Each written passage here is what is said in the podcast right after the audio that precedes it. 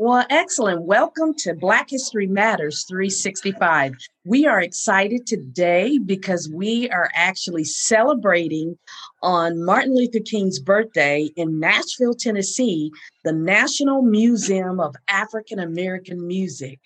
It is set to have a ribbon cutting t- today and I have a host, Carl Jones, um, actor, voice-over actor, as well as so many other things, former veteran, and now a new co-host for um, Black History Matters 365 on all our great events.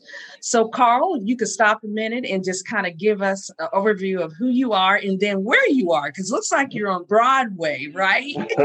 absolutely, absolutely. So, um, I'd like to just uh, first and foremost thank my gracious host Joanne for giving me this opportunity. My name is Carl Jones. I'm from Nashville, Tennessee, born and raised, and we are down here on uh, Broadway and Seventh Avenue here at the African American History Music Museum. Uh, it is still under construction, so it's still fairly new to, I guess, the new kid on the block, being with all of the local vendors and things down here in Broadway. But uh, it's looking great. I mean, they've got it's right here on the corner. You really can't miss it. The awning is awesome. I'm trying to get you guys a better view of it. But where I'm at right now, of course, you can see me behind me is Broadway. Oh, yeah, but the Broadway. actual museum is right there. So you can see all the construction zone, things like that. Seventh and Broad. Thank you. I appreciate that. Gotcha. I love that. See, look, that's the, that's a good thing about Nashville, like community. We're always here. So I was corrected seventh and Broadway, and uh, that's good for us knowing the actual location. Uh, I'm going to actually walk up here to the front where you all can actually get a better view. I came in on the corner.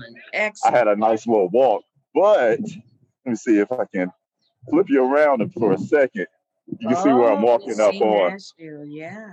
Yeah, so that gives you a better vantage point of what the museum actually looks like from the outside. Of course, they're still doing some uh, construction here down the way, but what's new? That's Nashville, Tennessee. We're always doing construction here. Yes. But I mean, absolutely. it's it's awesome. Like I like the woodwork of it, gives that natural feel to it. Uh, you got a lot of real estate. I mean, it's taken up. You can see from the corner across from Bridgestone Arena, and probably the Shake Shack, which I have no idea what that is. But uh, that's the Alliance Bernstein Tower right there. So you know, right underneath that, right there on the corner, prime real estate. Uh, it looks like I don't think they've brought out like news crews and things like that to let people actually in. So I'm just going to be giving y'all general shots of like where it is. You can see the marquee, which is lovely. yes. So you can see that from some of the uh, rooftop uh, bars that they have on Broadway. So that's good. They always have, you know, that signage available. And that allowed them to do a lot of unique things with that. More than likely, like when different artists come here, definitely hope that they get a chance to stop by the National Museum of African American Music.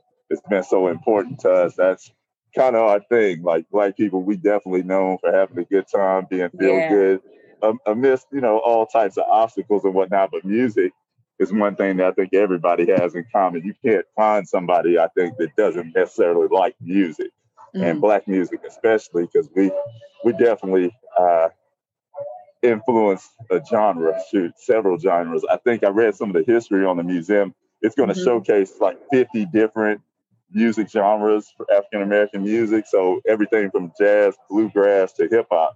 So I think that's going to be pretty cool just to see all that in action. hmm hmm Now, Carl, this has been in the making for like over 20 years, correct? yeah, that that was some of the uh, research that I found on it. That it actually had been in in uh, process for the better part of two decades, and mainly, you know, it's country music, Nashville Music USA, and that's what people know Nashville for.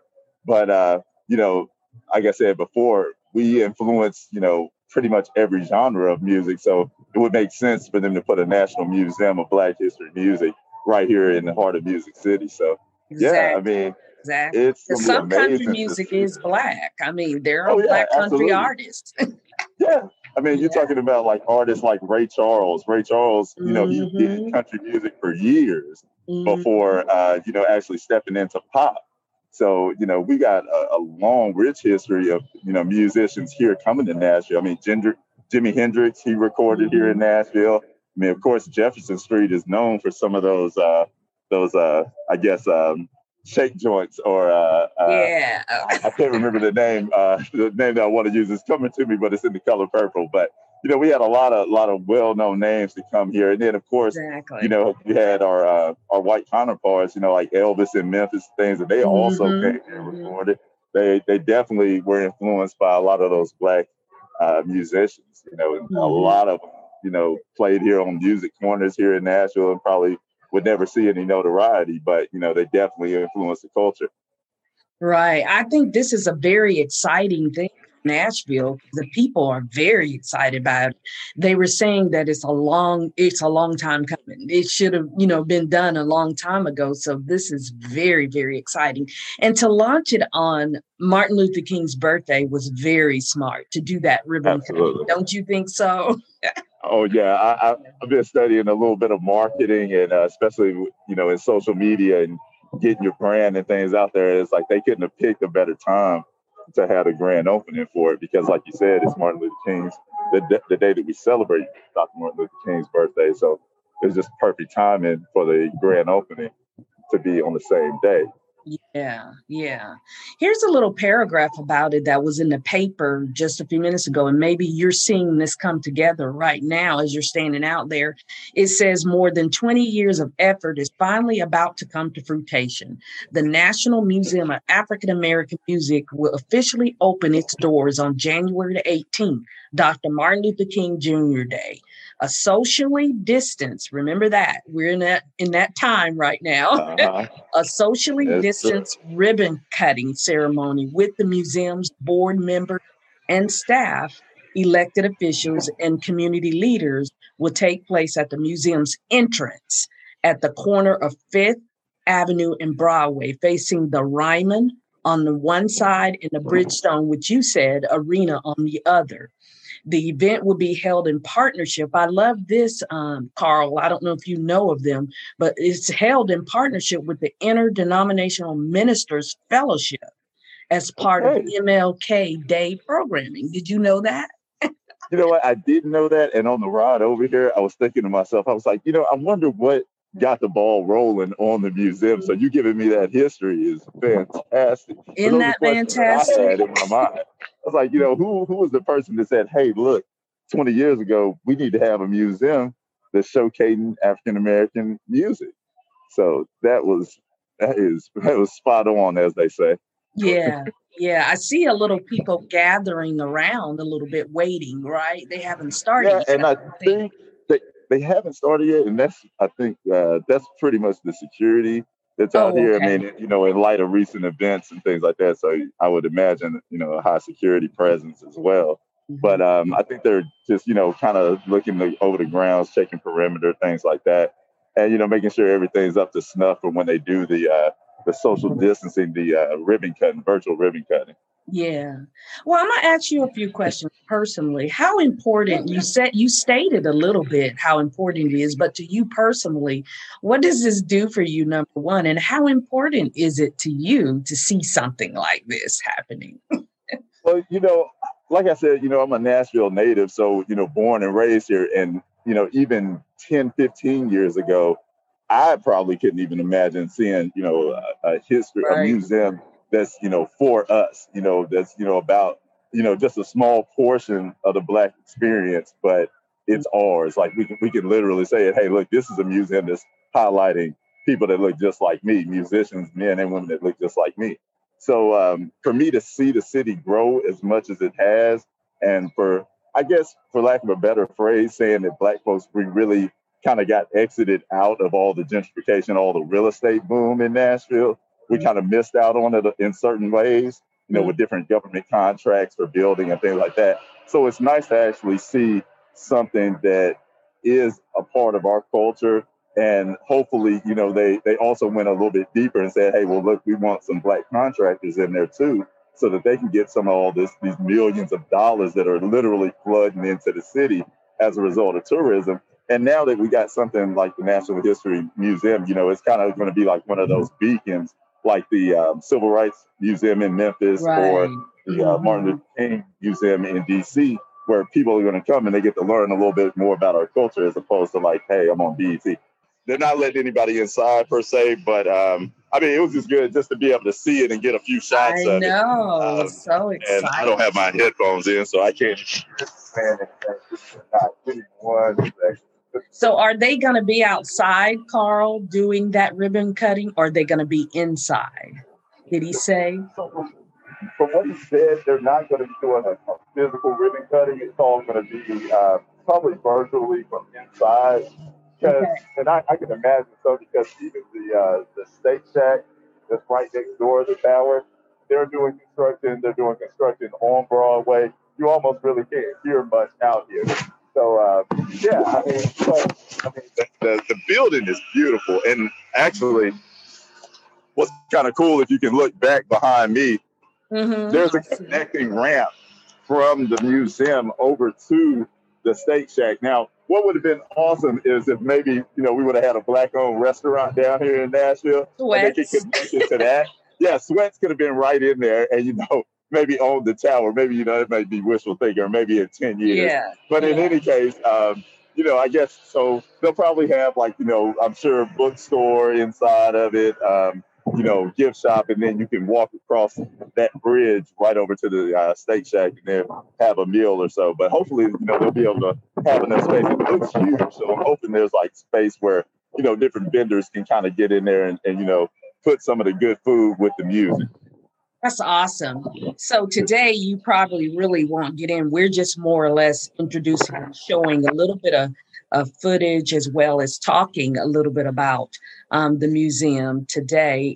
maybe we can get a view when they actually when you go inside and they Yeah, absolutely. We we can definitely do that because um, he, I can't remember what he said the grand opening was. I think he said January 30th. So just around the corner. So I'd love to come back if they uh, you know, I'm sure they might allow for some limited video yeah, uh, inside of the museum. Yeah. Right. So uh, we can probably get get together and do something like that because I'd love to go see it. Just you know, if nothing else, just for myself to educate myself because uh, yes. it, it, looks like it's going to be an awesome, awesome site.